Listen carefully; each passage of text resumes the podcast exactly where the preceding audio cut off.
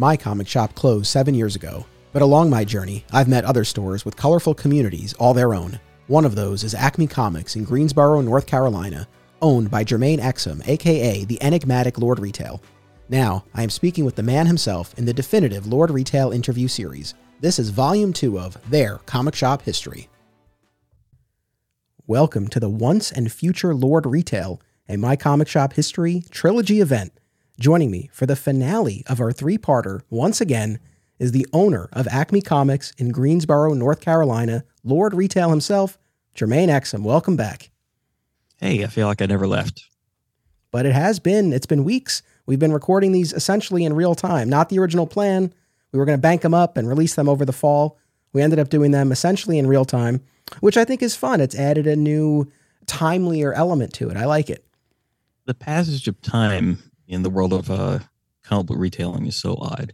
You know, I tell people if I have just to pull something out of the air, uh, a stack of 12 Star Wars comics, which is insubstantial, 12 comic books, that's one year of life. Like quantifiably, that's one year of life in our world. Um, you know, in, in this world, the weeks pass really quickly. You know, I blink and it's Tuesday again. I blink and it's Wednesday again because the days just go by really, really fast with each day having its own flavor around here.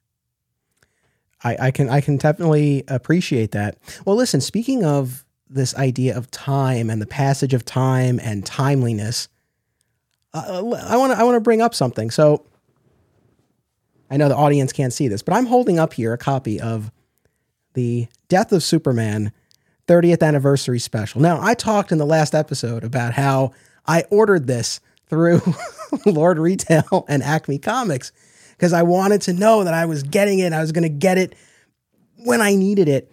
And uh, th- things didn't work did you, out. Did you get it? Things didn't work out quite as planned. It was actually, and I want to, I want to tell this story. I think this will, I think this will be fun and entertaining. Hopefully. Oh, oh no, I don't know what this story is. Oh no. Well. where to start? You know what? Let me just say this. The copy that I am holding up, this came to me actually as a gift from a fellow retailer, Sean Hendricks of Fat Moose Comics. Now, I said in the last episode that I, you know, I have my local shop that I get my regular books from. With this, I, I kind of wanted to, you know, support a few different stores. So I ordered the death, uh, the 30th anniversary special from you. Uh, I asked Sean to to pull the uh, the the hardcover uh, that was coming out, and uh, I was I was very surprised that this came in the mail from uh, from Sean Hendricks just just out of the blue, and it ended up being clutch because the the the copies that I had ordered from you, I don't have them yet. Oh no! And I'm hoping it's on its way soon. I'm, hoping that you know tomorrow morning it'll it'll be there. I really hope so. Um, because I think yours went out we put books out on Wednesdays here, not not Tuesday, the way DC arbitrarily, you know, says. So your stuff would have gone out on Thursday. So see, I, I attribute this. I think this was. I mean, it's funny because I didn't want to. I didn't want to hound you on this because I know how how busy things can be on those new release days now. I suppose. And I've been trained all those years with Steve Odo. You know, I try I try to have a very light touch when it comes to you know reaching out on those days. So I didn't want to bother you, but I think, I guess I had sort of a, a, a, misconception about when this was going to be going out because you, the reason why this is timely for the audience here. So, uh, well, we'll pull back the curtain. We are recording this on Sunday, November 13th. People will hopefully be listening to this Wednesday, November 16th. In the middle of that time frame. Uh, tomorrow, Monday, November 14th, I'm recording an episode of Digging for Kryptonite all about that 30th anniversary special that I'm going to be releasing on Tuesday the 15th. Now, I knew I'm already confused. it, it's like time travel. No, no, no. Back to the future. Uh, so anyway, I, it was I needed to get this book really kind of by today so that I could read it uh, in advance of the recording tomorrow night. And I knew when I ordered this from you, you know, through mail order, I knew I was running somewhat of a risk, but I figured, well, if it goes out, and I was assuming it would go out that Tuesday, or maybe Wednesday at the latest after you unpacked it. Yeah, so I figured yeah, we, we can't sell, uh, you know, I mean, we, we can sell on Tuesday, according to DC, we can sell, but, you know, we hold everything till that Wednesday. That's yeah. when everything is for sale, including mail order stuff. That's just part of the process. But by all means, always hound me. Anybody that has my, you know, direct contact info the way that you do, please use it all the time. All the time. Uh, no, and and you know, again, I say all I have a smile on my face as I'm telling this story, and it all worked out, and it's all fine. And and I could have gone to my local shop, I could have bought it digitally if it really came down to it, and I needed it. So it's all good.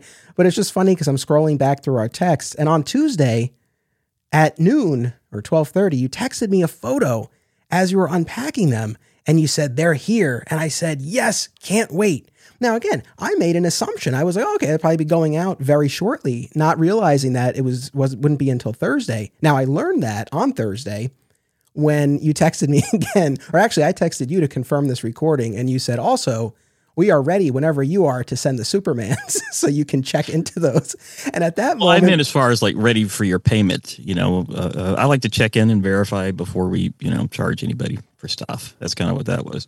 Well, that's the other thing I I said a couple of times. Like, let me know how much and where to pay you. So I'm, i still haven't paid you. I, I, the money I'm good for it. I'll pay you. I know. I know. however and wherever I, I, can get it to, you, that's fine. But it was just I remember uh, I had just picked up my son from preschool, and uh, we we had this text exchange, and and we said like they're ready to go out. I said, oh no, this my plan. My plan, uh, my plan fell apart. But I think that was going to be a close one anyway. Um, sometimes mail order stuff, it's there somehow like the next day, no matter where it goes. And other times it's in the wind for a minute. It's just, uh, it's weird sometimes, but I'm glad that Sean came through. So, uh, you're able to, uh, to utilize this item, which is, did you get to read it yet? No, that's my homework for after we record tonight. So I'll be re- reading it tonight, uh, in advance of, of tomorrow. Wonderful. I, I uh, I want to know what you think about this book, so I'll be listening. I'm very excited. And again, it's just, you know, the, the whole thing made me laugh. And again, it's no big deal. And again, I'm, ha- you know, I, I, will happily receive the package from Acme that's coming. We'll get you the money. And I appreciate you shipping those out for me. And again, I don't, you know, we are, Sean already had his spotlight episodes, but I do have to, I mean, like that really, I have to say, I sent him a voice message. I was like, you don't know how clutch this was. Cause it was that that day or the day after, maybe I can't remember now. It's all it's all blurring together. I think it was that very day because I was already being like, all right, I can I can go here, I can do this, I can do that, and then it just shows up in the mail. This this Sean Hendricks, the what what is it? Uh, not the hero I deserve, but the hero I needed in that moment. there you go. There you go. That's uh, you know, because I assume that he didn't know anything about you know any sort of arrangement at all, but he just knew to take action. He just knew, even if it was like going to be a duplicate copy for you, he just knew. Yeah. Well, anyway. So, thank you, Sean. Yeah, Sean. Sean was clutch, but and now I have a better understanding of of the Acme mail order process, and I I'm sure I will uh, use it again at some point to to the extent that I even buy stuff. I know we talked about this last time, especially now with the whole reading 30 days later on the DC app and all of that. I, I don't know how much physical purchasing I, I will be doing, but uh, Acme, of course, remains a top option uh, in in my book. Topic topically, you know, uh, please let me know if there's like a you know super urgency on it. I would have popped it in. I would have made an exception and guided the mail that Tuesday. But again, you know, the whole entirety of a Tuesday, it's it's a lot. So you're kind of brain dead by the end of the day. No, I understand, and look, I, I take responsibility too. I mean, I, I, didn't make it clear to you that I there was such a time crunch on this. I, you know, I didn't. You know, I again, I made an assumption, and I think we both were thinking the other one was on the same page, and we were. And so, but it, it all worked out, and it's all good. What has the since we are, you know, again, this 30th anniversary special just came out. Everyone knows what a big deal that story is for me and and and I know for for you as well. And we're coming up on the 30th anniversary of the death of Superman.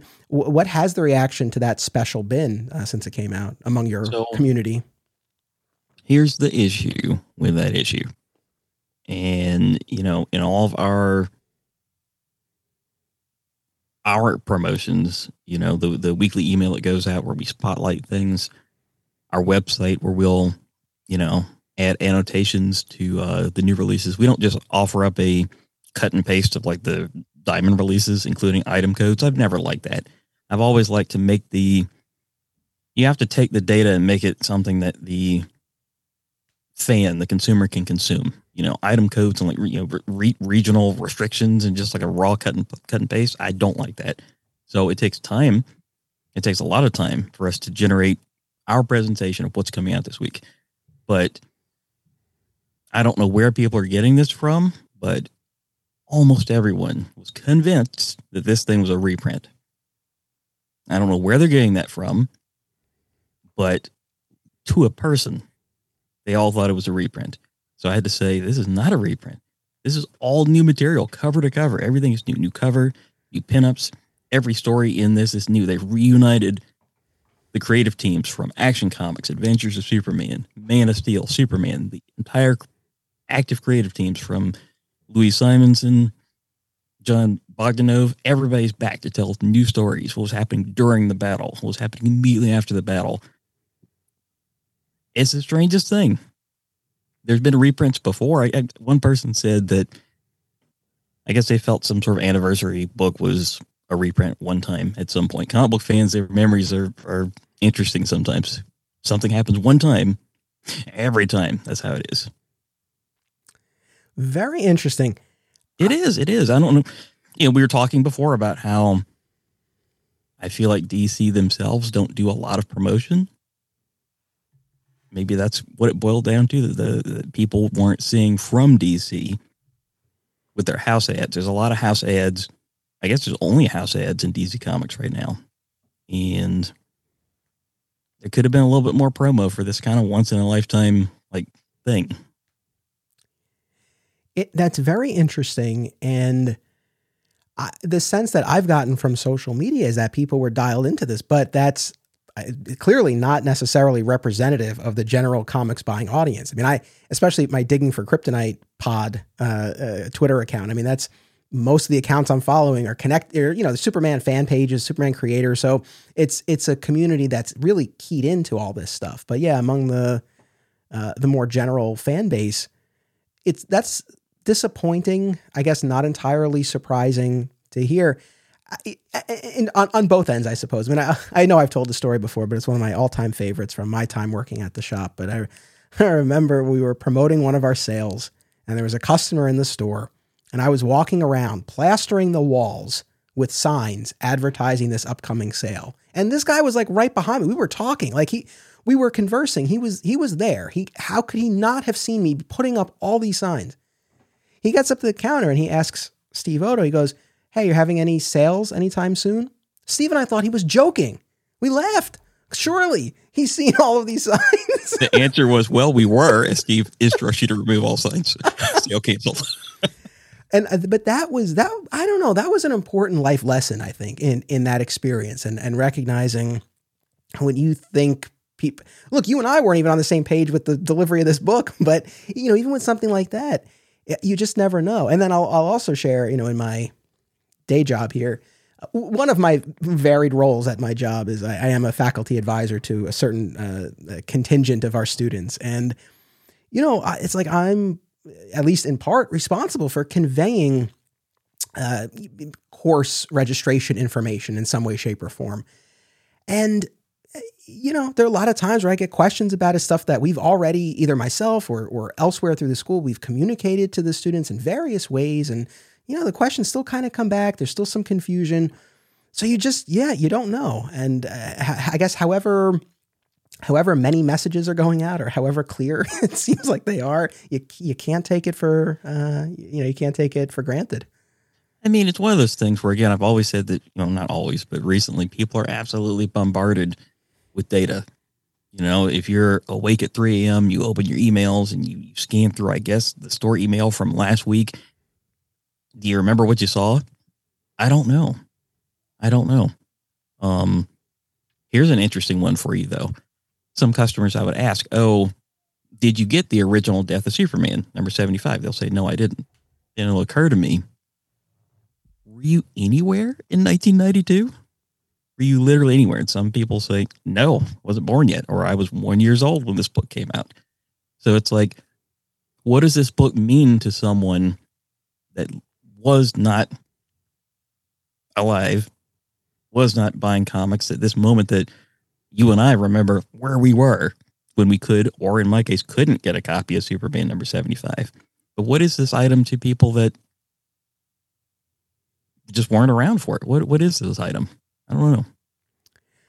Yeah, I mean that's a good question. I uh, for those of us who lived through it and we've talked about it, I think so much of what's wrapped up in our feelings towards the entire event is is what we were experiencing when it came out and having that that that moment with it. And so, you know, I don't know. I, it's not that you you can't have that if you came to it later, but it's not it's not quite the same. I don't know that it would necessarily hold the same weight. I mean, I'm sure there are plenty of instances for for people where it does, but yeah, I mean, probably not to the same, you know, maybe not with the same level of of intensity, you know. So, and not to hang out too long with with uh, Death of Superman anniversary. At that time, I'm trying to figure out how did I know when this book was coming out. I don't know if I knew what new releases were, or maybe I had figured out. I definitely knew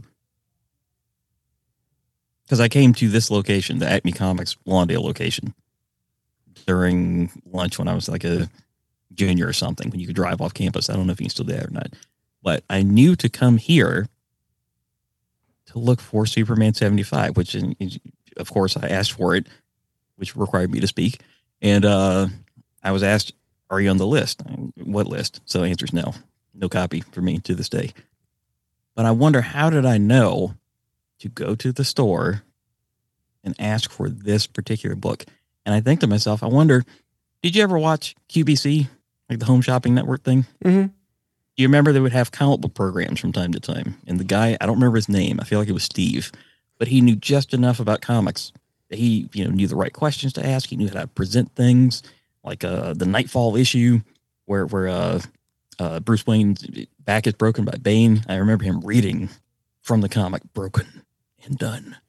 I think maybe it was that that led to my knowing, okay, I got to go find this book as opposed to just wandering into this book because I knew it was a thing. But how would I have known? I don't think Wizard Magazine, uh, if it existed at in at that time, I don't think I was getting it at that time. I I'm I know we talked about this years ago, the first time that I had you on the show, but I am drawing a blank right now. Where were you getting your comics at this point, and how long had you been reading? I think that I was still just getting comics off of, you know, whatever spinner racks I could. I definitely didn't know when new releases happened. I didn't know that. I didn't know how it worked. Um, but do, do you know how you knew to go and look for a copy of Superman 75? How did you know? Jermaine, I didn't go and look for it. It found me. yes. Okay. Okay. I, am remembering that. It, I it stumbled did. upon it. We were, uh, you know, so every time I tell the story, I'm like, I'm not going to keep telling the story, but uh, you open the door for it real quick. No, I was with my parents at our local mall and there was a Heroes World location there and we just walked past it. And I stopped in front of it and I had had a Superman action figures. Like I knew who the character was. And there was that window display that I've talked about a million times of, of super the action figure in the little box, like a coffin and that was it. But it was just kind of like stumbling upon the store. I mean, I could double check with my parents. I mean, maybe they said, maybe, you know, they probably said, like, "Oh, Anthony, do you want to look at, at this store?" I, or or we might have really just been walking by. I don't. Know. I mean, I was five, so I don't know. I mean, I remember again being in front of it. I don't remember exactly the lead up to it, but it definitely was not. It wasn't. I certainly had no idea this thing was out there, and it definitely wasn't my parents being like, "Oh, we heard Superman died. Let's go check it out." It wasn't that. That's so interesting. It's you destiny. know, had you kept walking, had you picked out a, you know, X Men comic, are we here right now? I don't know. Probably not. No, I think about that a lot. So, yeah, it's uh, it, it, it is very interesting, and this actually. This actually ties into uh, one of our patron questions. So we got a couple of questions from uh, Brian. Oh, great! And this we we we did address this last time when you talked about how virtually all of the DC books and the the solicitations regularly are are Batman related in some way, shape, or form. So we touched on this, but I think this this kind of further teases out the issue here. So this is the question from Brian. He says the January 2023 solicitations were released, and there is no solo title available featuring Superman. Action Comics is switching to an anthology book with three stories by different creative teams. Uh, you know, they'll be focusing on the family. Uh, Clark Kent will have no solo book for the first time in my lifetime, Brian says. How do you both feel about that? With Henry Cavill coming back as Superman, with the 30th anniversary of the death of Superman getting some attention and anticipation, what is going on with DC and Superman. Now, I know coming out of New York Comic Con, there will be an ongoing solo Superman title written by Joshua Williamson. And I believe Tom Taylor uh, is moving over to a Jon Kent, like a six issue Jon Kent miniseries called Adventures of Superman. And then Action Comics will be this anthology, family centric book. So there, we, will, we will be getting one, but I guess for the small window of time, you don't have a, a solo Superman book. But yeah, again, as much as we touched on this last time, what, what was your reaction to that or any further thoughts just on the state of, of DC, specifically with its most iconic character? Well, I, I mentioned this to someone recently, not just Superman specific, which, which we will get into that right now your ongoing superhero monthly titles are Action Comics, Superman, uh, uh, uh, Son of Kal-El, Flash, Wonder Woman. Meaning there's no Green Lantern monthly series. Do you know what no one has asked? Where's the Green Lantern series? I think that's not good because if DC is building up to some sort of here, you know, the, the return of the DC universe, Green Lantern, Teen Titans, this, this, this, they're all back. I'm a little concerned that people are okay with their absence or haven't noticed their absence, meaning that if these concepts boldly return, I wonder if the audience has gotten used to them not being there. I'm a little concerned about that. Like I said, no one has said, hey, I haven't gotten Green Lantern in a while. What's going on with that? Not a soul that that is potentially quite telling. Very interesting to hear that. Uh, I'll just say this: I, I think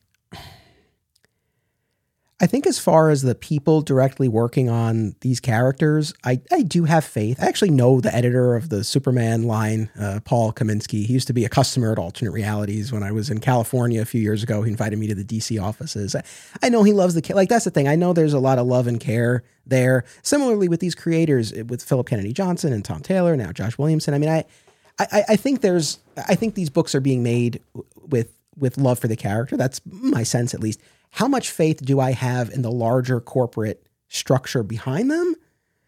Not a lot.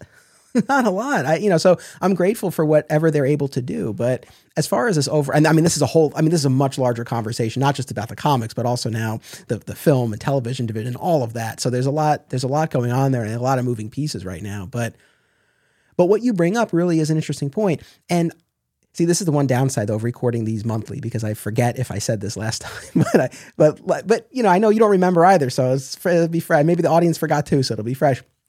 But has there been? Have you experienced uh, from your customers from the Acme community any fatigue? Any sense of oversaturation with all these bad books? Because I scroll through the solicitations. I talk with fellow alternate realities alum Rich Roney on weekends, and we're like, "Can you believe like it's so many Batman books? They're oversaturated the market. How much demand could there be for Batman?" But I don't know. Boots on the ground. Are are, are do people seem tired of it, or it's like, no, like bring on all the Batman? No, people have officially noticed. People have officially noticed um, that there is so much Batman content. You know, if and I'm sure you'll remember this because it's been this way through my whole retail career Batman is a book that people get, and Detective Comics could have something amazing going on in there. Wolverine could be in Detective Comics on a monthly basis, and people are not going to get Detective Comics. You know, you think of, uh, I want to say at the same time that Hush was going on, I think that there was a Ed Brubaker storyline in Detective with Tim Sale covers, and it went completely unnoticed. I feel like there's not even been a graphic novel of that story. It's just how it's always been. So if that is the case, and yes, there's always room for some type of special project, always. But I think there's just been so much, so much content that some of it I question its existence. Others, it is good, but it's getting squeezed out. It's absolutely getting squeezed out because there's so much pressure on the Batman fan to do all the lifting of a brand, of a comic book brand. I can't imagine a, a world where most of Marvel's output was Spider-Man content to the expense of, oh, there's no Iron Man title right now, but here's another Spider-Man miniseries. That's just uh, I, I, can't imagine that. They talk about the uh, when did the DC implosion happen? Was that the early '70s where they just really had to retract all these projects? There were ongoing series that the final issues never came out. It's full retraction. Did that happen and we didn't notice? Hmm. Did that happen? Are we living through some type of unlabeled scenario and we didn't notice that's what it was? Interesting. Very It is. interesting. I, I think about that all the time. Are we, what are what are we living through right now? We're, living through something. What is it? I, I mean, maybe it's one of those things. Only with a little time and distance will we will we be able to get some perspective on it. Uh, you know, I guess the last thought I have on this, and you know, not to turn this into a digging for kryptonite episode, but certainly as a Superman fan, it can be frustrating to see. I mean, at least we have action. At least we have super. You know, uh, again, like you said, there's no Green Lantern book, so at least there's still Superman content coming out, but not not as much as there once was. You know, I've been spending a lot of time revisiting the Triangle era. We had five ongoing Superman titles. Five, Five. ongoing series, which is basically Superman was a weekly character. You got to on each week have something going on in continuity with your character. You had Elseworlds miniseries. You had a lot of content, and I don't know if you felt overwhelmed or just like, cool, there's Superman stuff around. That's a good question. I don't know that I have a good answer for it. I don't I definitely didn't feel overwhelmed, but I do wonder if you know, if I don't know how excited I necessarily was all the time because it was just sort of always there. I think you can get a little bit complacent. And that actually leads me to the point I was going to make where yes, do I wish that there was more Superman content coming out? Sure, uh, of course I do. But at the same time, would I would I want the situation to be reversed right now, where it was just this glut of Superman titles and you know maybe one or two Batman books? I don't know, because there's something about some about the underdog. I don't know where where it's just sort of like as a Superman fan, it's like you want more. You feel like the character's not getting you know getting his due, but I don't know if we had so much. I mean, I don't know. Maybe it, it just would be it'd be fun and I, I would enjoy it. But there's there's something that's you know it's a little bit more uh, more rare and more unique when, when we do get something like that. But so I just I I- don't know. I, I think the the best answer is we just need some balance. I, you know, but we don't have that right now. It's not just that, but you think about, I've always said the 1990s was very good to DC Comics because they were just trying stuff. Death of Superman. Bruce Wayne is down for the count. Have a different Batman. What's he going to do next? Right now, it seems like things are very safe and very complacent. You know, why not have a Teen Titans versus the Legion of Superheroes miniseries? That way, the characters and the concepts are on the shelf. Get Deathstroke and Orange Lantern. Like, do something. Do something. I feel like right now things are just sort of on a set it and forget it, is what I feel is- going on. Whereas right now, I feel like they should really get experimental. Just throw some concepts out there. Do some do some things. I'm with you. No, I don't disagree. You know, before we take a commercial break, one more question, especially this notion of your customers not not knowing what that 30th anniversary special was, thinking it was a reprint. So, I mean, regardless of how effective or how prevalent the messaging was, you know, DC did promote this at least to some extent. I read the press release; it explained what it was. The creators have been out there doing interviews about it. You know, certainly, I know you've been tweeting. You you know talked about it in the newsletter. Do, at what level of frustration do you feel when customers come in and still still don't know? And what like what else can you do? I mean, it really does it at that point. Does it really just come down to the good old fashioned classic Lord retail hand selling? Like, is is this one of those instances where the best and only thing you can do at a certain point is each Superman fan who comes in be like, "Hey, did you know that this is all new content?" Oh, I'm definitely going to take them on ship to ship. I'm not going to, you know, it's going to be the hand sell for sure because I get it. I get it. People are bombarded with stuff. There's always some like uh you know limited edition Blu-ray release or some sort of T-shirt. I only have 24 hours to to make a decision on. I miss stuff all the time. You know, so I'm kind of understanding of. Oh, I did know that was coming out. I just forgot. I, I, is it now already? I think that's part of it too. I think some people do not realize we have what a month and some change left in this year. I think people do not know that. That's part of it. They say, "Oh, I thought this was coming later." Well, later is now. Later was last week. Um, but yeah, I will absolutely uh at that point of contact with that person right in front of me, I will definitely talk up wherever the item is. Um, and we also ordered it. I ordered, I feel like a lifetime supply because I felt like that wasn't a Wednesday item so much as a Saturday. I haven't been in a comic book store in 10 years, or I haven't been in a comic book store in 25 years. And they see that item. I'll say, Oh, what is this? Or they'll look at the, the sealed black bag. They'll say, Oh, I have one of those. And I'll say, No, you don't. Here's what it is. So it's intended to be, in my opinion, an evergreen novelty item, is what the plan was on that one. You know, we've had a lot of fun talking about how when I was filming the documentary, I asked you how many copies of Action 1000 you ordered. And Please, I, please don't do this. I was going to save it for the very end. I won't, you know what? I won't ask at all. You ordered enough that it, it'll always be in stock at Acme Comics. So, Certain we- covers, yes. Yeah. Certain covers. yes. Um, we did at least we did at least I believe we did at least hundred copies because we did have one of those one in one hundred foil variants that did find a home. So it was at least hundred copies across the various covers. It's also a large book, so the stack is a little deceptive about exactly how tall it is. Gotcha. Well, listen, before the last thing before we take a commercial break, audience, while this is the end of our Lord Retail trilogy this episode, this is not the end of my comic shop history, but as I have been teasing in these episodes, the end is coming. Next year in 2023, the My Comic Shop History podcast will sign off for good. I know we've had various finales here and there over the years. This is the final run of episodes coming in 2023, a very special quarterly farewell event. So, one episode, I'm sure there'll be big episodes, one episode per season of the year, in which I will reunite with the innermost circle from alternate realities our Bill Mayos, our Rich Roneys, and of course, our Steve Odos, as we get together one more time and catch up and say a fond farewell to the alternate realities legend and this podcast. So it's called For All Seasons, four quarterly episodes starting in winter 2023, and it will be the farewell event for my comic shop history. So make sure that as we head into the new year that you keep tuning in. Follow along on social media as well. I'll be posting announcements about when the episodes are going to start to drop.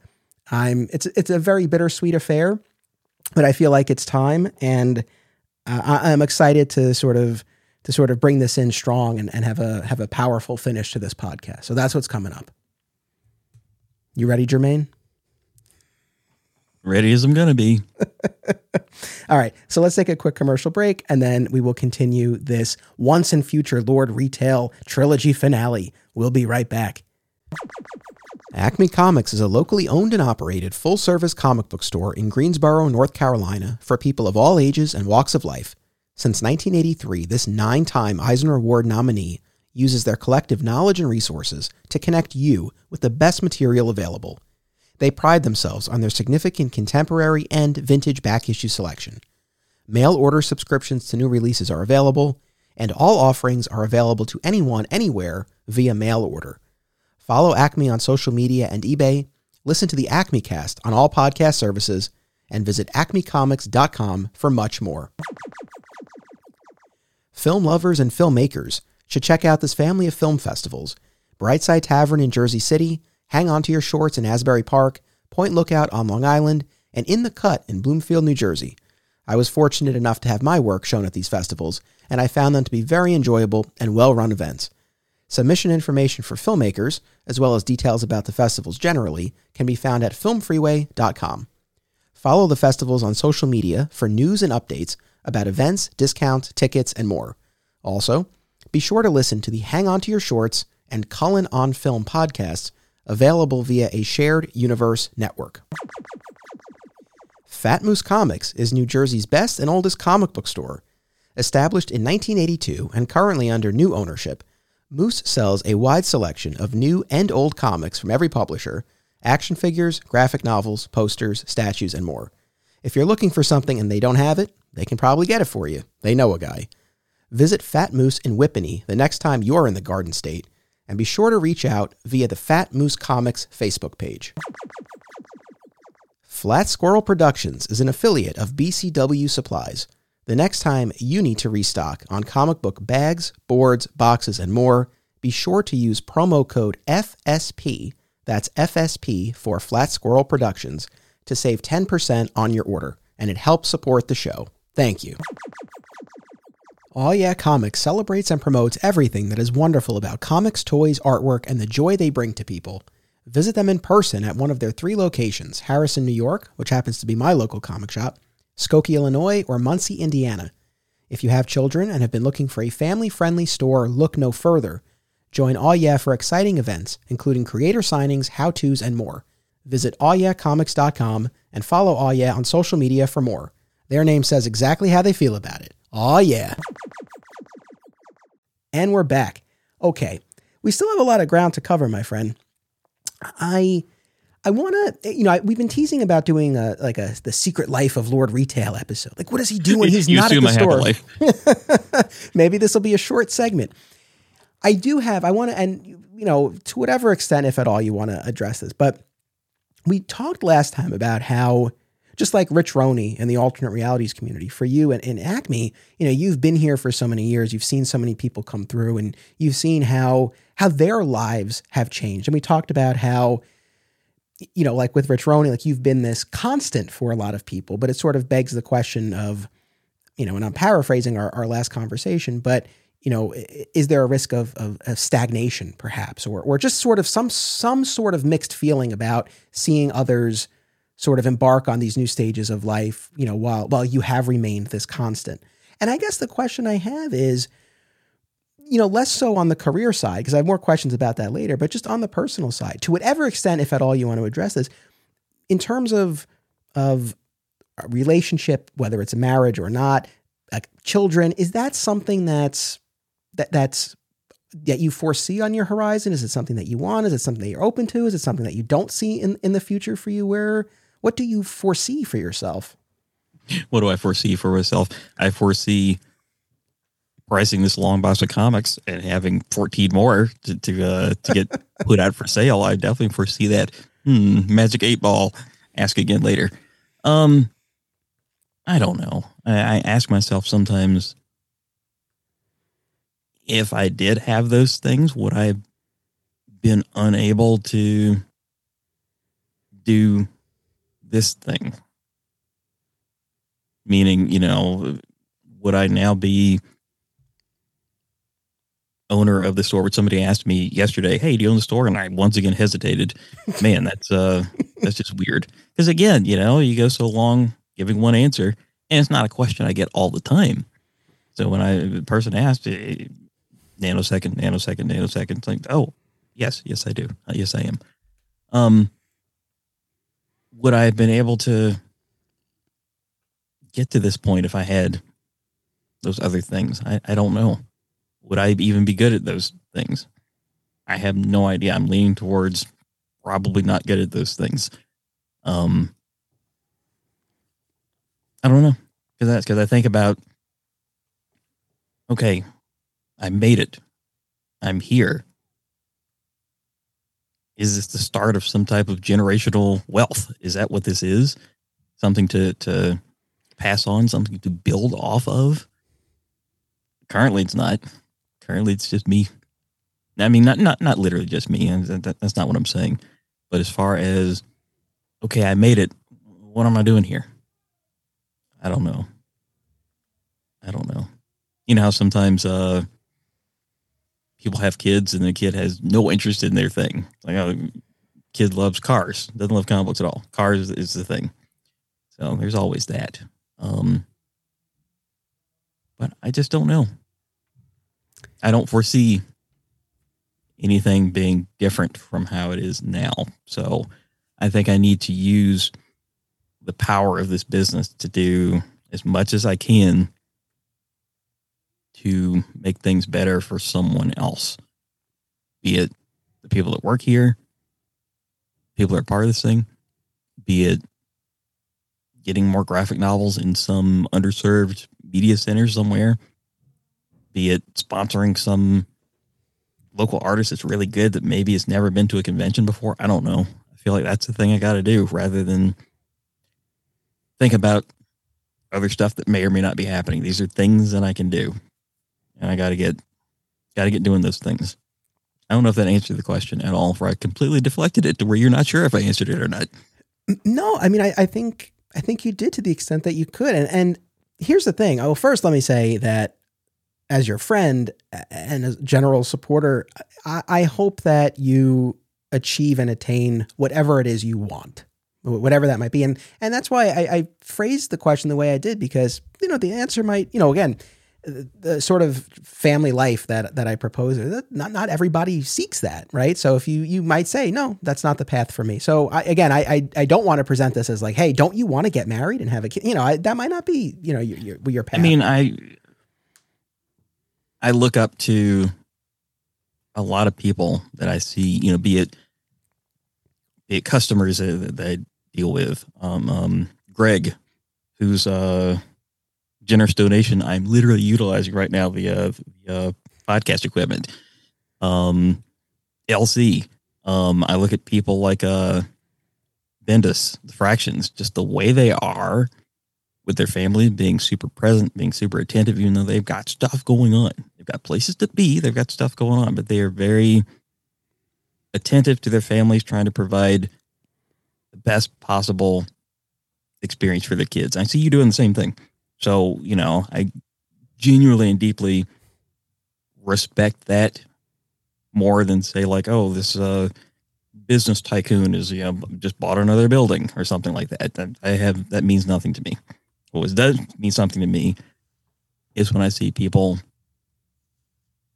being present, providing as good of a experience with memories as possible with their kids. That means a lot to me.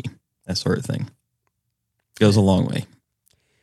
No, I, I I can appreciate that. And I appreciate the kind words, and I, you know, it's it's it's funny because uh, you know my wife and I like our first couple years of marriage. I mean, it's not like we we were not hundred percent set that we would definitely have children. You know, we weren't sure. We were open to it, but we didn't know. And you know, then we we did ultimately make that decision, and it's you know he's been the best thing ever for for for both of us, and but you know, again, it's it's everyone has their you know their their own path. I will say, just as we were saying about you know you don't know if you would have been able to do all of this you know with with the family, at least as far as actually, I mean, in terms of both my my day job and the podcasting, I have accomplished more or generated more.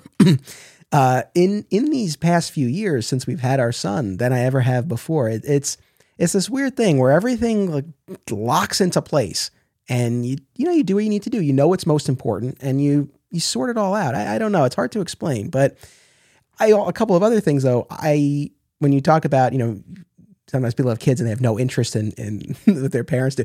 I mean, Steve Odo is a perfect example of that. His son, who recently got married, and Steve and I will talk about that when he's on the show next year, but I think for Steve, one of the reasons Steve ultimately sold the collection that he had amassed, and this is going back now well over a decade that he sold everything, but one of the reasons he sold was that his son had no interest in it. And, you know, I, I, I think there was, I'm sure he wished that his son did, right? And that he could pass this on, this legacy, you know, that, that he had built. So, you know, that definitely can happen. And then, as you know, I've encountered a lot of, of comic shop owners, and it's such a mix, right? Sometimes you do have just the solo the solo operator, uh, you know, who, who, doesn't have a family and the store is everything they do. But then you have these, you see other instances of of husband and wife teams or, or you know, whole families who kind of get in on it. So it's, I, I guess definitely every, have seen that. Every kind I've of configuration that. that. you can think of is out there. Yeah, and, and you know, I, I also know that the the store retail business in general, small business, micro business, can just take a lot it can take a lot. It can keep you away from your home for a number of hours, you know, because there'll always be something else to do. There will always be something else to do. But I've tried to, in the last few years, several years, tried to adopt the notion that work's going to be there. As long as I'm here, there's always going to be one more thing to do the next day. So I have to kind of manage I think it's time for me to leave for now. Or you know what? I'm I'm leaving when everybody else does. You know, because work's going to be there. It's always going to be there. And I think figuring that out and you know, maybe it came too late, but again, everything happens, you know, for a reason. Everything happens for a reason. I'm where I am in life for some sort of reason, yet to be determined, ongoing. But uh work is always going to be there. You know, there was a guy in today he was talking about how he'll regularly draw characters on napkins for his kids. That's just what he does with them. And even though he may have to fly out for work the next day, he's like, all right, I got to pack, I got to do this, I got to send this email off, I got to draw the napkins, you know. And and I told him that's really cool that you that you do that, that you meet their expectation of this thing that you know doesn't mean a whole lot, but it's something they're always going to remember. Yeah, these napkins. You, used to, you remember you used to draw on the napkin, leave it for us. They would remember that, I think. I think it is. It's exactly that. I think it is. It, it is those little things that. Yeah. It's Yes. always the little things. It always was the little things. Yeah. That's what. That's what stands out, and that's what stands the test of time. Not. That's a very powerful sentiment, and I don't mean to undermine that, but hypothetically, like, let's say in the near future you decided, hey, you know, I think I do, you know, marriage, family. I think. I think you know maybe that's in the cards for me, and and you you were looking to meet someone. What would how would you go about it? Would it, would it be a dating app? Would it be I, I don't know, someone maybe you already know who's a friend? Would it be asking someone to set you up? Would it be a matchmaker? Would it be going out to the Greensboro bars? Like how how would you even approach it if if you if you got into that zone of like okay this is something that I, I think I want to pursue having this type of of home life. I've done all the above. I've done all the above to uh, varying results, which lead me to here where I'm aggressively unattached. Aggressively unattached. But uh, I don't know. Um, like I do have a oh, this is absurd. I do have a dating profile that's out there. Been out there for a number of years, years, multiple years. And the thing I don't mention is is uh and I kind of like comic books too. Maybe I should change that. Maybe I should be very clear about yes, I know comic books very well.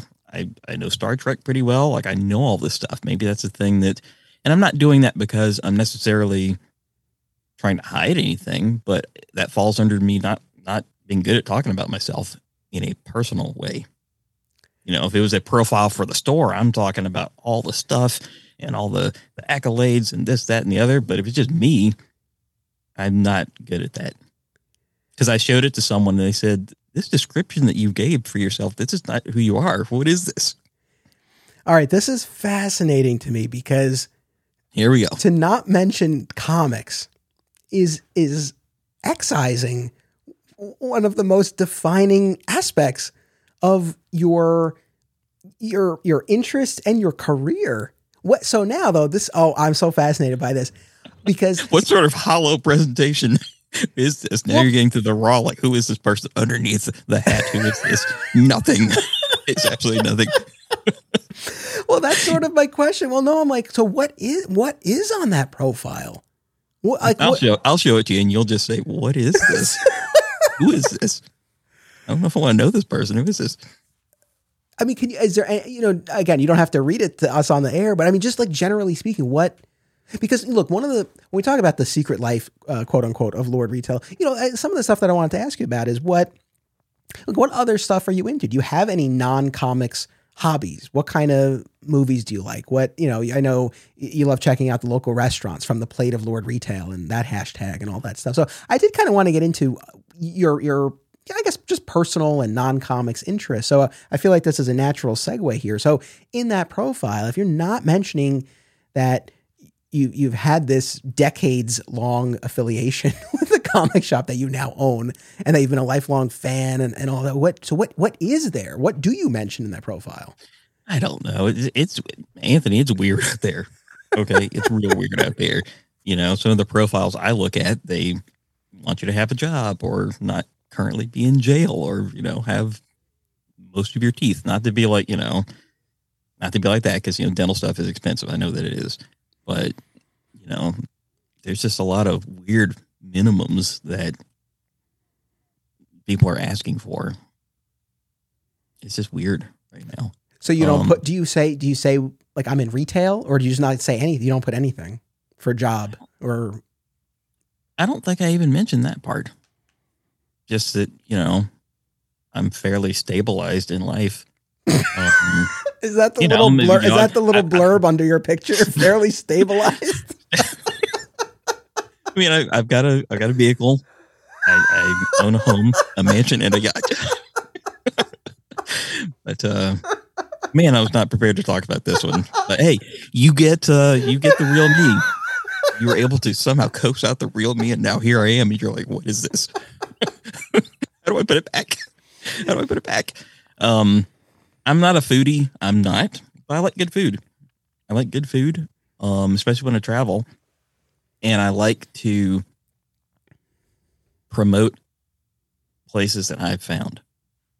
You know, uh, I, I, was showing someone around town recently, and we, have eaten at a lot of you know local places, and they said, "How does Applebee's stay open when there's places like all these things that I've seen this week available?" I was like, "I don't know." Even I'm still discovering new places all the time. Um, trying to get a little more proficient with Indian food. I don't know it very well, and um, I've been sampling some of what is available here in town. It's been amazing. So I'm still discovering new stuff, and if I do find something good definitely want other people to know where it is because every business needs one more person to, you know, do business with them on a weekly basis. Because that's really what it is one person at a time, even for our business, just picking up one new person that, you know, spends $10 a week or $15 a week. That's a thing. That's forward motion. Yes, no, that's that's a uh, that's a wonderful thing. And uh, speaking of travel, so any I guess what is the extent of your travel? Like I've ne- my wife is very well traveled. I've never I've never been to Europe. I mean, I've left the United States to like islands and stuff, but I've never been I've never been to Europe. Ha- have you? Are there are there uh, places that are on your bucket list that you want to visit? I don't even have a passport. I don't even have a okay. passport. so maybe they'll change someday. I don't know. Um, when I've watched uh, Anthony Bourdain's travel shows, if I see something like amazing, I keep a list of if I'm ever in this place, these are the places to go. Um, somebody feed Phil. I don't know if you watch that or anybody listening watches it. It's so good. It's Phil Rosenthal from a oh, show I never oh, watched. Yes, yeah. Everybody loves uh, Raymond. Yeah, I never saw a single episode, but he's the creator of that show. He's a super nice guy. He travels around and he's so positive and upbeat, and he tries different foods from places, and he's just so like genuine. Like this tastes good, and this light comes in onto his face where he's just eating something really good and I'll take a note of where he was and I'll say, okay, if I'm ever in Austin, Texas, these are the places I'm going to. If I'm ever in New York City, these are the places I'm going to. You know, not uh, the touristy places, but places like that. I keep a list just in case I ever travel. On the one hand, I like to travel. On the other hand, I don't feel like going anywhere because I'm tired. So, but every now and then I get motivated that, yeah, I'm going to go to this place. Right now, there's a pretty significant trip that my uh, movie friends or, or, just you know immediate group of friends are kind of talking about. Um, we're collectively Twin Peaks fans of that TV show. I don't know if you've ever seen it before. I do recommend it. I think you could appreciate it. it it's a journey. It's an experience. Twin Peaks. Um, I remember it coming on. I think I was in middle school, and I would watch the intro and then change the channel to something else. I did that a lot as a kid. I'd watch the intro, then watch something else. Um, but there's a chance to visit some of the locations in the Pacific Northwest where where uh, things were shot. You know, exterior shots, interior shots, and there's a, a, a whole tour system of that. I'm, I'm thinking about it. Well, I've never been. I've been to the West Coast under my own power, at my own pace. I've driven there twice to San Diego, but Pacific Northwest never. Uh, Never been there, never breathed that air, never seen those sights. I don't know. I'm thinking about it. I'm not sure what I'll do. Cool. I I mean, how often how often do you travel and and when you do, is it I mean, how often is it comics related? Like you're going for, to a convention or something like that? Always. Oh yeah. Always. I went to Nashville, Tennessee because BotCon, the Transformers convention, returned after a long absence. Is why I was there in Nashville.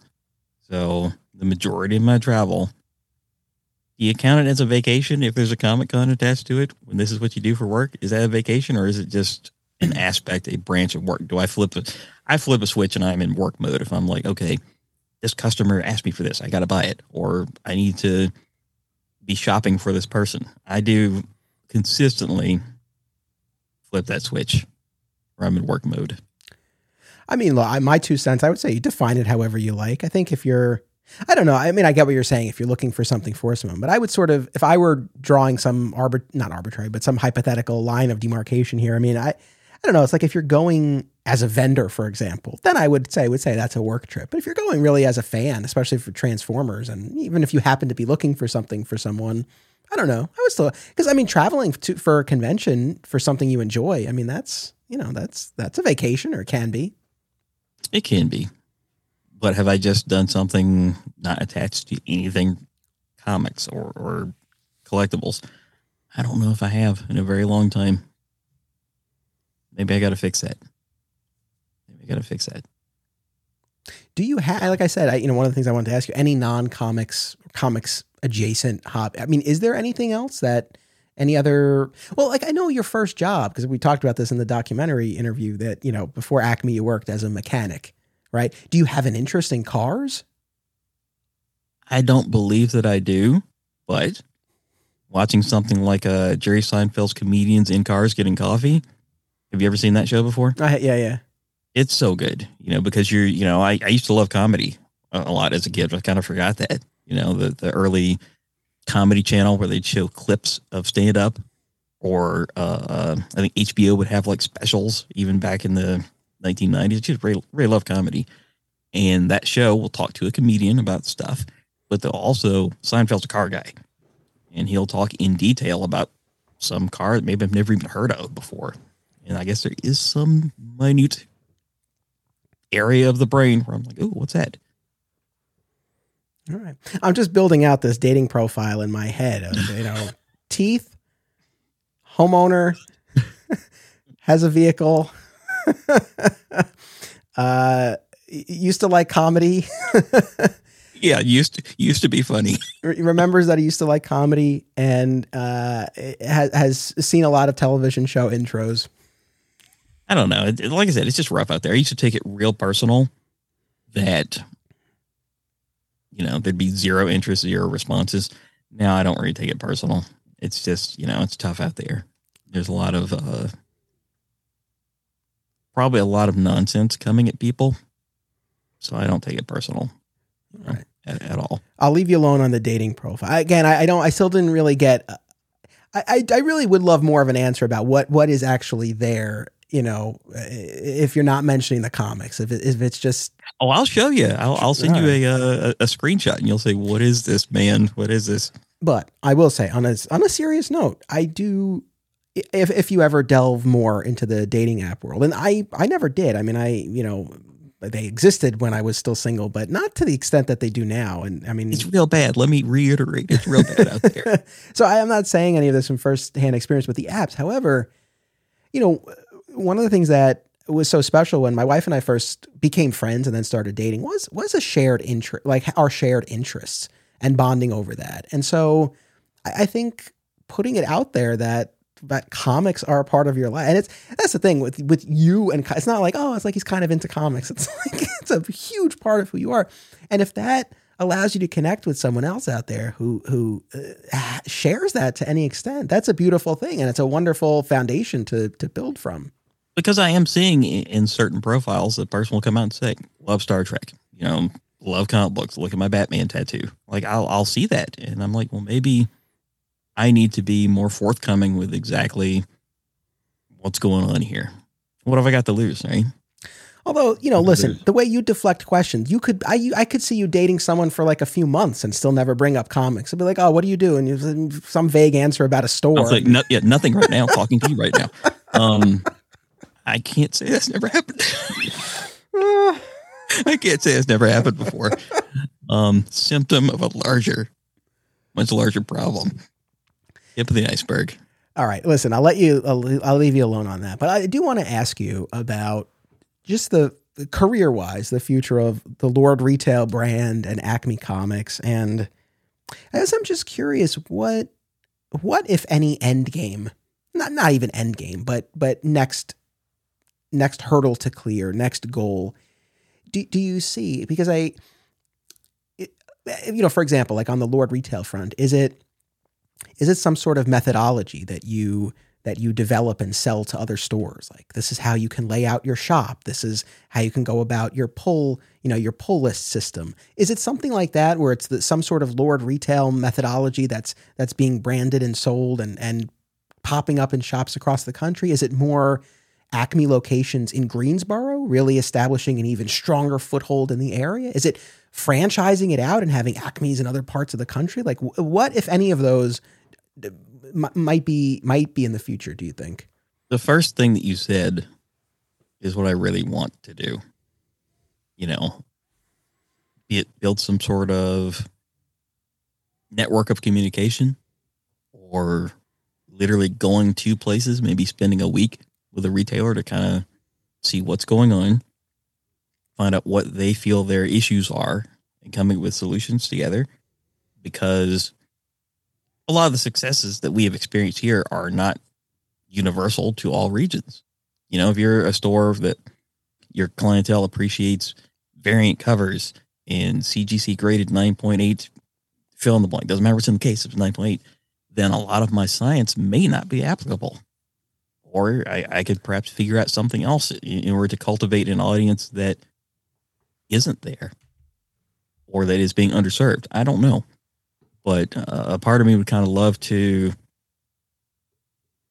do that for the comics industry. There's, there's so much more to there's more to comics retail than what Marvel and DC put out this week. You know, I, I tell stores sometimes that are experiencing frustration with the publishers, the distributors. Completely understand it. I'm experiencing it. I, I live it day to day. But there's also what do you already have in your store and how can you utilize it? What can you do with it?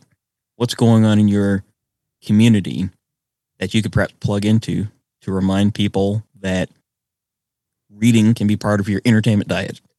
You know, not just TV and novels, et cetera, et cetera. That perhaps a graphic novel could be part of your entertainment diet. What's going on you can do despite, you know, what's being done to you by outside forces? Well, what's something you can do? What's something you can do? I don't know. But I, I think that the answers are within each store. Within each store. You know, so rather than, I don't know about franchising. I don't, I don't know. It would all depend on every industry is looking for the right people right now. Everyone's looking for the best available people. You know, the comic book store's no exception. Um, we've been super lucky that that's uh, you know, I, I've been in the presence of outstanding people. I still am, you know, to the to the point where when I've been I like to say I don't get burnout, but maybe I do. Well, I don't think it was burnout so much as just I've had a lot happen in the last five, six years that was really difficult. Some of it you know about, some of it you don't know about. Because I haven't told you yet, but I will. But I don't know if it's quite burnout or I've just been through some stuff to where I wasn't always at my best. You know, even when I'm at my bare minimum, I can still, I can still do stuff. I can still get things done. But I really feel literally like today, I feel like I've got ideas. I feel like I've got things I want to do. I feel like I want to, I feel like I can get back out there and do some different things. I feel like I'm going through, like I said earlier, are we living through something and don't know it? I feel like I am living through some, and I usually don't feel this way. I feel like it's a constant. But I feel like there's something new and different going on for Acme Comics right now. And the fact that I'm noticing that, maybe that is the key. Maybe that's the key that I, that I am detecting that something different's happening here. Some sort of different era that's about to begin. I think that's the, the, the new thing that I usually don't notice. I don't know if that answered your question at all. no, it does. Uh, I I and I no, I really think there's something to to what you're saying where, you know, shops, yes, will always will always be at the mercy in some way, shape, or form to the publishers, to the distributors. But the more that that you can do to you know, to really hone what your store focuses on and how you go about what you do, the more the more control you can maintain and probably the more that you can weather when you're dealing with those other challenges. I you know, I, I can certainly see what the value would be in, in terms of what it is you would be building or in terms of the, the advice or whatever this hypothetical product is that that we're talking about, the, the Lord retail method Uh, you know, obviously you've dealt with a lot of retailers online, in person, at retailer conferences and stuff. Do you get the sense that there would be enough retailer? And I don't say this. I think it's a wonder. I hope you pursue it. I would. I would love it. And I'd be a big, you know, be in your corner. You know that. So I don't say this to be a, a downer at all. But do you think that there would be enough retailers out there who would be willing to listen to someone and also to pay for something like that? I think that initially it would have to be people that I'm already friends with, that have known me for years, and that would be open to, yeah, come by for about a week, see what you can see, and maybe help out because we're having a hard time here. We're having a real hard time. Now, after several successes, I guess, where a person can say, okay, yeah, this, uh, something different's happening now based upon our interaction we're doing better now. Having a number of those situations and testimonials, then people that are entirely unfamiliar with me, maybe there is something, uh, uh, a service that is not free, because the goal is increasing sales at your business. And you know, I, I've always said that it's not about I need to make more money at this business so I can do more things. You know, if sales are up, that means that we can put a fresh coat of paint on something. If sales are up, we can try this new product line. You know, I'm all about infrastructure. I'm I'm really that's important to me to put back into the business to do more with the business. You know, that's that's my thing. That's just how it is. Gotcha. Do you think that because the wheels are turning as as you're saying all that, and I, I mean, what you're saying totally makes sense as far as you know, starting with people you know and and building out from there, and and sort of having that organic growth. Do you think there would be any? Is there any scenario where you would see yourself pursuing, for example, like a leadership position in Comics Pro, the Comics Pro organization, where now you have this audience of retailers out there uh, as a way to sort of not short circuit this process that we're describing, but you know, reach more people more quickly. Is that something that would be of any interest? At this stage, I am wondering if I still need to be a part of Comics Pro. That's something that popped into my head the other day. I don't know. You know, I've had some experiences there where I look at the the posts, but I haven't commented in years because of some things that happened to me on that message board and there wasn't any relief as far as like, hey, can you can somebody stop this from happening? Wasn't any relief. So, you know, I said, and as you know, people have long memories that, you know, the leadership has changed over a few times, but they're still that's just how I feel about it. So sometimes I what, what is it they say? Um, if you don't have a seat at the table, make your own table. I think that's kind of where I'm at. Um, because there's a period of time where I felt very isolated here. You know, you're, you're doing your thing and there's nobody understands you. But then there was a point where I did discover Comics Pro, and that was cool. It's like, oh, okay, I I, I have a place here. You know, I've, I've, been doing this longer than a lot of the people that, that are members, which I forget that sometimes. I, I've been doing this longer than a lot of other people. Not to not to say that just doing it for a long time means that you have more fill in the blank than anybody else. That's not really what I mean. But I think that sometimes I get, even I get intimidated, you know, by some of the old, you know, the old guard of, of retailers. And sometimes it comes out that I have been doing it longer than who I thought the old guard was. Um, but I think I need to make my own table. And I guess I've known that for a while. I just haven't done anything about it. You know, day to day retail drains the life out of you. As I look at this long box of unpriced comics that I need to be working on, um, got to do that. But it's like, well, where's the energy to do this other larger scale thing?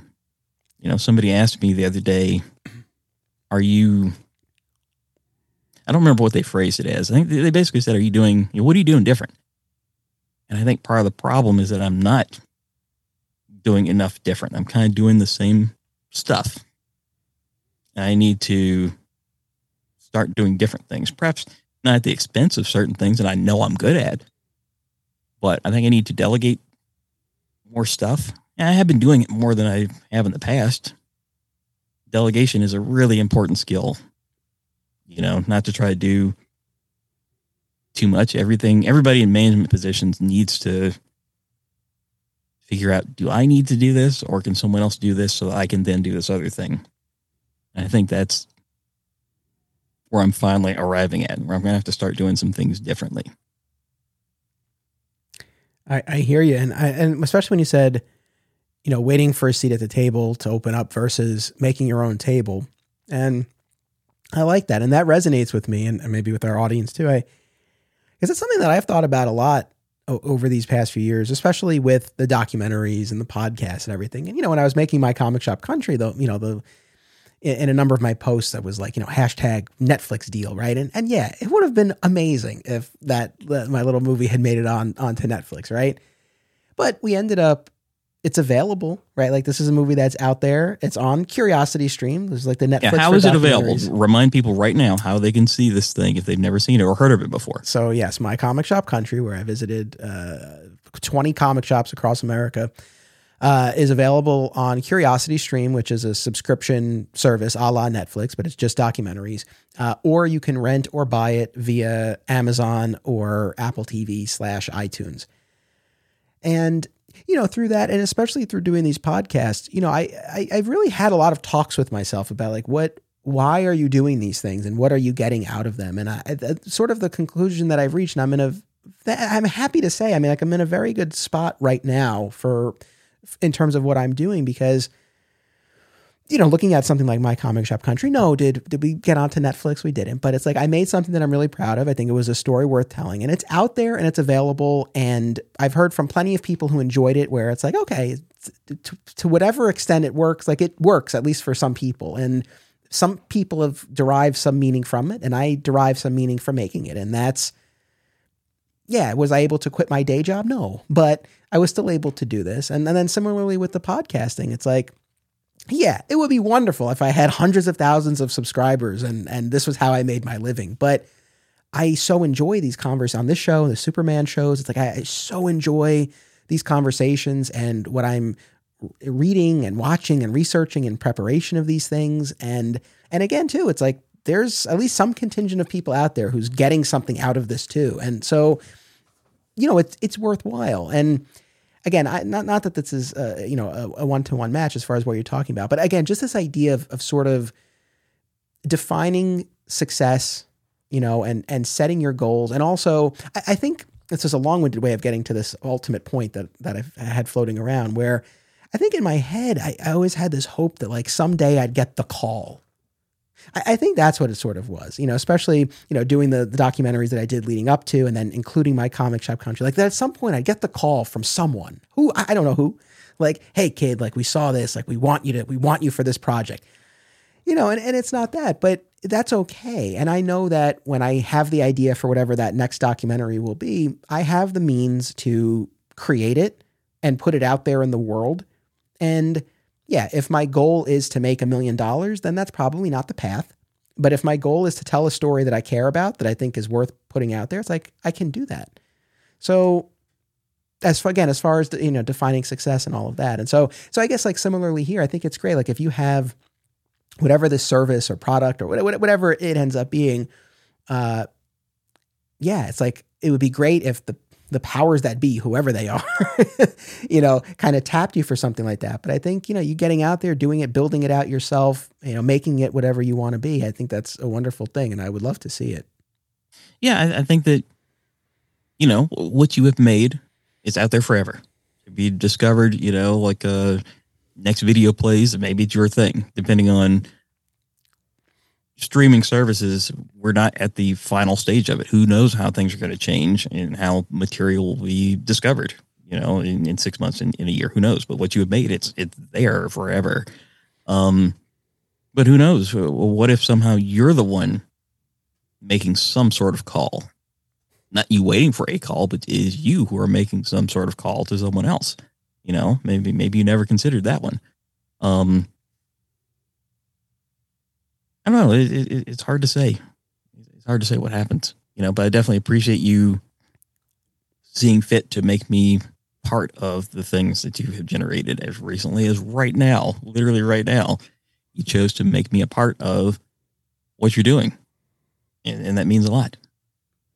Um, you know, I, I feel like sometimes I convince myself I have nothing of value to say, I have nothing of value to add to the industry at large, is, is what the inner voice tells me sometimes. You know, I'll see, I'll tweet something about a, uh, a new release on Tuesday nights the way I normally do. And sometimes Tom Brevoort, the Marvel editor, will retweet it or something. I'll say to myself, what if I was writing the solicitation for your book? What if I was writing that? What if I was giving some sort of a, a pull quote on the back of a graphic novel. You know, does that increase sales for you? I don't know. Maybe I'll never figure that out. I don't know. But I do feel like I'd like to write at least one solicitation, you know, deep in the back of Previews magazine for some random book, just to see if the way that I phrase things could connect to what a retailer likes to hear. I don't know. I feel like the fact that I understand to a degree retailer language and what they respond to, there's something there that a publisher could utilize if they wanted to. Is that what I want to do? Not really, but maybe once or twice would be nice to just just see for sure. Like, would you go so far as whether it's a public tweet or a DM to Tom Brevoort or someone like that to to to put something like that out there? Like, hey, if you were ever looking to get a retailer perspective on this, like, you know, I'm available. Um, that's not his lane he's going to be Marvel editorial.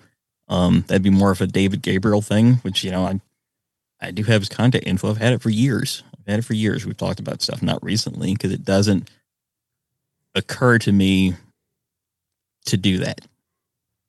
You know, I've got, I've got a number of I've got access, you know, to a variety of, of uh, people in industry that not all stores have. It just doesn't occur to me. Oh, let me shoot off an email. You know, right now I'm bad about starting emails, just never sending them. That's kind of where I'm at in life. Hey, we talked about this in this first. I was that was one of the other things I was going to end with is this you know this this draft that you've been teasing me with now, and I you know and I, I don't know I don't know what it's about, and I don't know if I'll ever see it. You will. All you right. will. You know, will we talk about it? Uh, we do a recording about it. That remains to be seen. If there's some sort of special report, we're reviving the uh, the microphones going live once again because I also think that you're not uh you're not completely done with the comic book store story. There's still something else, some other aspect. There's something else yet to be discovered. I don't know what it is. Uh, clearly, you don't know what it is either, but there's something else. Maybe I don't know. I'm pretty skeptical. I'm not. I'm not closed off to the idea, but I'm pretty. I am. I'm fairly skeptical. But but we'll see. We're still. I'm planning on this final run. Oh hey, speaking of episodes, I meant to say this earlier. Uh, you know, I, I teased this in the last episode. I posted about it on social media. We have a special bonus episode of the Once and Future Lord Retail. It's an interlude, not featuring Jermaine, but featuring former Acme manager Bob Milliken, and it's available on my Patreon page. It's been up for a couple of weeks. You don't have to have a Patreon account. You don't have to be a member of my Patreon page. But go to patreon.com slash Anthony Desiato and you can listen, you can download for free. It's the My Comic Shop History interlude featuring Bob Milliken. Jermaine, thank you for putting me in touch with him. I know you had a chance to listen to it. Uh, was it, uh, you know, again, and you were very helpful. You gave me some names and other things to sort of, uh, I say shape the conversation. I mean, it was I got a few. And words. I told you how it was going to be. I told you how it was uh, going to yeah, be. Yeah, yeah. no, it was happened. it was fine. I got a few words in, but at the same part of me, thing, at the time, I was like, you know, what, I probably could have just said, "Hey, Bob, like, tell me your story," and I could have just like sat back. Uh, but it was. I, I, I would. I hope that, especially for anyone from the Acme community, and especially the veterans, that I, I hope there was something worthwhile in hearing this this perspective from Bob. So, Bob Milliken worked here at the Lawndale location. I'm literally sitting where he would have sat when I was a kid, you know, and I remember seeing him at the downtown location. I don't know if he worked there at the time, but I definitely remember seeing him in that store. And it's one of those cases where I thought he owned the store. I, de- I definitely did because he gave the appearance of someone who owned a comic book store. This is what he looked like. He's always had like a white beard, white hair. He just looked like comic shop owner always. But uh, it was one of those cases, and I vastly appreciate you doing this because I think Bob is what mid seventies right now, and you know there there are people that they have stories they just do, and you know one of one of my biggest fears is that you know something happens to me and nobody knew like what my deal was. Like who was that guy? I don't know. The end. Um, but I appreciate you talking with Bob because I feel like if I had asked questions, I would have gotten different answers because I've known him so long. Whereas with you, I felt like he might be a little more candid. I don't know, but you definitely got uh, uh, material I'd never heard before. Absolutely. So anybody that goes back a ways with Acme Comics, I think they'll definitely appreciate hearing the content that you got. And I guess my question, having listened, and I kind of know what talking points, I guess, I gave you.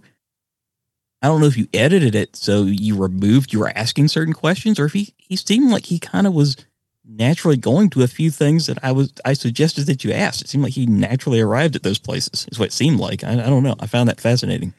Yeah, I did not. I did not edit really at all. So no, that was that. That's why I'm saying I really think I could have just said like, "Hey, what's your history with Acme?" and and uh, and then just kind of reclined in my chair here. Yeah, no, he he really was. Uh, he he came ready to you know ready to to share. So uh, yeah, I'm glad we're able to do that. And yeah, I hope I hope people will check it out, and I hope they enjoy. If you uh, not trying to rush you off here, but uh, no, no, yeah, I'm, I'm, all yours. As all we're yours. approaching, it's almost an hour and a half, so I have a few, just a few final, like maybe quicker questions. We have one more patron question, once again from Brian here. This goes back to what we talked about last time as far as your collecting. So Brian says, Jermaine mentioned trying to cull the collection from time to time, but in his collection, which comic or collections or sets does he prize the most? I don't mean monetary value, just which comic or comics have the strongest emotional connection for Jermaine and why? There's too many to name that have that. There's too many comics where, oh, this is the story that I read about on the back of this trading card. Or, you know what I used to do is I got the Marvel handbooks, the official handbook of the Marvel Universe. Not the first run, but the deluxe ones. And I got them as as back issues. They weren't new off the shelf. I don't even know if I knew what I was buying because it looks a certain way. You're like, is this a story? It is not a story. It's going to be, you know, what does the character look like? What comics were they in? And uh, the late Mark Gruenwald would write a description of here's all the stuff that happened to this character from moment one to whenever this book came out. And I would study those things. I would read every entry, including especially characters I wasn't interested in. I'd just read them all. And what I would do is I'd try to find the comic books that dealt with the stuff I'd read. That's what propelled me to look for back issues. Is this the one where that happens? Maybe it was, maybe it wasn't. At any rate, I would read it. So I think that there are so many books that I can look through my collection and say, this is where I bought this book. I bought this book from this place. I think there's a lot of, you know, my memory is body, just in, in general, my brain works. But I think that comics would help me to connect to some sort of period of time. Or that, you know, I took this book to that convention and I actually met this person. You know, I've got a lot of signed books. And I don't mind them being personalized. I actually do like that because it reminds me that I met that person. This is my copy. Um, but yeah, there's so many things. So if you're asking if if if the house is you know, burning down, what am I grabbing? I don't know. Maybe nothing. Maybe you know we'll just restart everything. I don't know. that part I can't answer. But uh, I do have great sentimental value for a good many of my comics. Even talking about new Avengers, you know, when Brian Michael Bendis had done Avengers Disassembled and all the stuff that, that all the twists and turns going through you know, Secret Invasion and Siege, that was such a cool moment in time to be buying and consuming new release content off the shelf. You know, it's just not the same reading in graphic novel form. Not the same. So that's an era I have sentimental value for as a retailer, where I would tell a person like, "You've got to read this issue," or a person would buy their stack for the month, and I'll say, "Make sure you read this issue before that issue," and people remember that type of thing. They remember that type of thing. So it's it's yeah, crazy there's how a lot long of sentimental value. It's crazy how long ago Disassembled was. That book is thoroughly out of print, and now that there is so much interest in Scarlet Witch content, there's people that they, they can't read, they can't have that story for their bookshelf. I I can't begin this journey with people. It's so frustrating. That interest in characters is so high, and I, we've talked about this before because it's something I experience daily. Interest in characters is so high. Available content is so low. That's it's bonkers. Uh, but I will say, I mean, even I have fond memories of relatively fond memories of Disassembled. I definitely, I definitely remember it. And what stands out is that I was not. I mean, as you know, I'm not a, a big Marvel guy, and up until that point, whatever Marvel I had read, it was Spider Man, Daredevil, some Fantastic Four.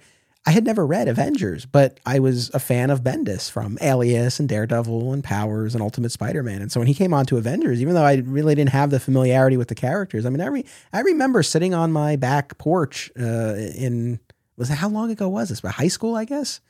I don't know. It seems like a lifetime but is it 20? I don't know. And anyway, I remember reading it, and and uh, it was it was definitely even for someone who wasn't really initiated in that corner of the Marvel universe, it, it was still exciting. So uh, I, I, can I can definitely see uh, for as a uh, you know a, a, Marvel Avengers Bendis fan like why that would why that would be so cool.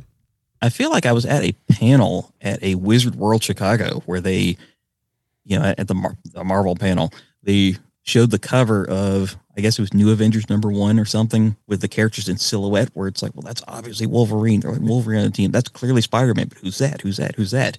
Because it really was a new era for the Avengers. It was a new thing. It was a new moment in time that uh, was a moment in time. There's not really, there's not truly anything else on the shelf right now, in my opinion, that is as exciting as that. You know, as far as like the, the Marvel side of things, you know, because during that same time period, I think you had what Ed Brubaker was doing, Captain America I don't remember if I don't remember if Matt Fraction was doing Iron Man, but there was just a lot of exciting things across the brand, across the brand, as opposed to like, oh, we highlight here or highlight there. But it was like almost line wide. Something is happening. Maybe people knew it at the time, maybe they figured it out later. Oh, that, that was a definitive run to read. But I don't know. And I guess I, I wonder is is it should I be reaching out to these publishers more frequently with what I feel is sellable and why. I've done it before, but it's been many, many years where I'd say, here are some graphic novels that I know how to sell if you can make these things. And some of them were already going to be made.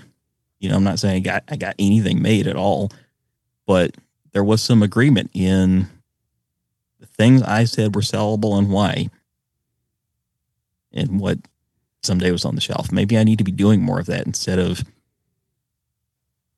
Sounds like more emails. Just send everybody more emails all the time.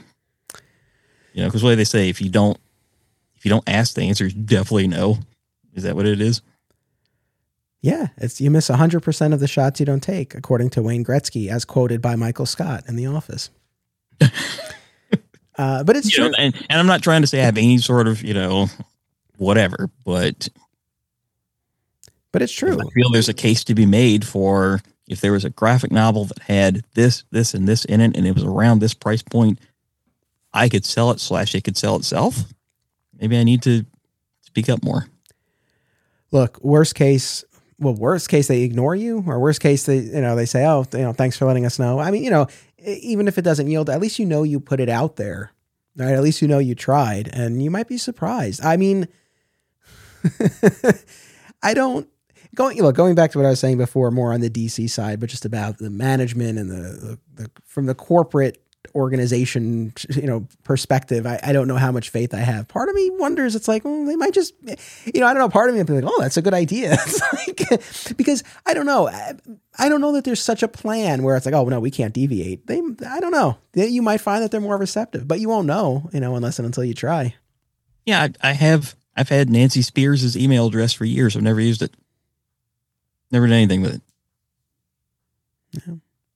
Uh, as we wind down here, I know we talked about Mark, the you know the, the former owner of Acme now, and I we might have talked about this in the first episode, so I apologize if this is a rehash. But now that you've been the you're you're the owner now, I mean, does does Mark he still shops with you, right? Or yes, he does. Yeah. Okay. What and what if any feedback has he had on on the store under your under your reign? Not a lot of feedback. Um, you know. He, does listen to a lot of uh, gloom and doom economic news, put it that way. And I'm not unaware of things. You know, I, I do listen to uh, if you're a retailer and you don't listen to uh, Marketplace with Kai Ryssdal, he really takes a lot of uh,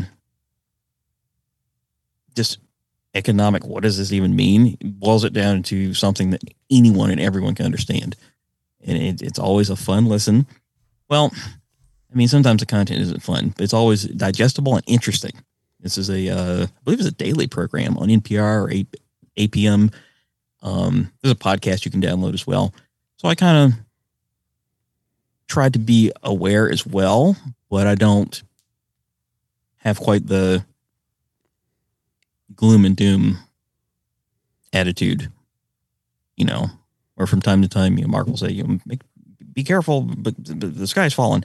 Not not to be that uh, flippant about it, but I think that right now he just sort of lets me know what omnibus we didn't order for him. That's kind of where we're at.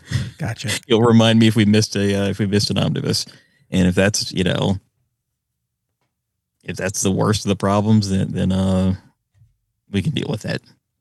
And how and how about Austin? I mean, when I was there filming, you know, I, re- I did film an interview with him and got you guys in action. And uh, my understanding, right, he he is a co-owner at, at this point as well, correct? He's a, he's a partner in, in, in this business as well as Ben. You know, I, I thought that it was it was interesting that, that the two of them were going to make a, a pitch to me, and I was equally going to make a pitch to them. You know, because it was something they wanted to do, having been present for so many things and having spearheaded so many things. And I equally felt that, you know, these people, I was never presented with, you know, over the, what, 26 years of being here, I was never presented with a, here's a share, here's a portion, here, here's a something. Now I arrived where I arrived now, but getting there, that was not something that was made available. That's just how it worked out. You know, my feelings on it are have no bearing because I am where I am now. But I thought that I should see if they wanted to do that. Gotcha. And I think that was uh, absolutely the right call. You know, I think that I think Austin doesn't like to talk about stuff too much. You know, I I, I wish that he would, you know, that you that you could talk to him for an episode. I never. So well, it's funny because I I probably have contact info for him on the release form that he filled out for the documentary. I'd have to dig that out, but I don't think he's on Facebook anymore. I, anyway, I was going through you and I never I never got an answer as far as I mean I guess I did get my like you say you never hear that's your answer. I, I guess uh, I, I, guess he he uh, maybe didn't didn't want to to participate. Yeah and, and, and, you know it's like I guess I'm a private person but if I'm talking about store stuff or if I'm comfortable around somebody yeah I'll totally overshare as we saw earlier. Um but you know he he Austin does a lot right now in service of keeping this whole machine on course. He, he does an awful lot, and I think it's pretty unsung. You know, I'd like to change that of, of wherever I can, but uh, he does a lot. He does a lot in order to keep this whole thing functioning. You know, the majority of back of house stuff is going to be him. You know, I'm I'm good at front of house. I'm good at that. I can do that all day, regardless of you know how I'm, how I'm feeling about anything. I, I can definitely do that. That's my autopilot. I can do front of house stuff. Um, but back of house, he is completely stepped up and you know manages all of that. He's he's shop manager. He manages the shop. You know, I'm Lord Retail, whatever that means. People ask, what does it mean? Like I don't know, but he's definitely shop manager to the point where we're actually going through a hiring process right now, which is uh fascinating, utterly fascinating. You know, we put out there that there's some spots available. Some things are very specific, other things are very general as far as positioning. And um we actually did pick up someone. We actually did pick up someone. Um th- this is breaking news. And uh he had actually offered the person a job. It's like, all right, you're it. You've got it. And afterwards he kind of said, you know, I hope I wasn't overstepping. I was like, that was your call to make. You know, this was your call. If you felt like this wasn't the right person, if you felt like this was the right person, you did not need to check with me to make sure that that was the right person. Because I 1000% you know trust his judgment on that, in that matter. Uh, I love to hear that. Well, please tell him I said hello. I'm very happy for for you individually and and for you guys collectively. Yeah, yeah, and I, I want to. I feel like I need to say that things are going pretty well here. And you know, if you know me, if I'm saying pretty well, then that by other people's standards is really well. so, not to say there's not you know hiccups and hangups and and day to day like what is it this time? What is it now? That's just how it is. And it's only going to increase as distribution and publishing and you know retail in general just does what it does. But things are going pretty well here. You know, I watch things like uh I watch Bar Rescue. That's like a uh guilty pleasure of mine. I also like Gordon Ramsay. I like shows where somebody goes in and yells at people for doing the wrong stuff. I don't know what it says about me. If someone's just aggressively doing the wrong stuff or being abusive to their customers, I like it when someone's like, "What are you doing? Stop it." Um, but you know, you watch those shows and they deal with with these these uh, bar owners that that well, I'm about a million five in debt right now, and I don't know what to do. That's things can be really bad. Things are really bad for, for some businesses. Things are really bad, but things are going well here. And and uh that speaks to how well people think of this business. You know, I think that a lot of people they're not coming to the store on Wednesday because say Death of Superman came out, they're coming because I go to the store on Wednesday. There's something there. There's people I know there. Let me see what they're talking about. And I think that's important that we're part of people's routine because that's just what you do on a Wednesday. You go by the comic book store, you see what's going on. It's not that way for all businesses. It just isn't. There's a lot of special and rare stuff that goes on here that has to be maintained. You can't just be like, oh, we're going to, you know, rest on our laurels. We're going to coast.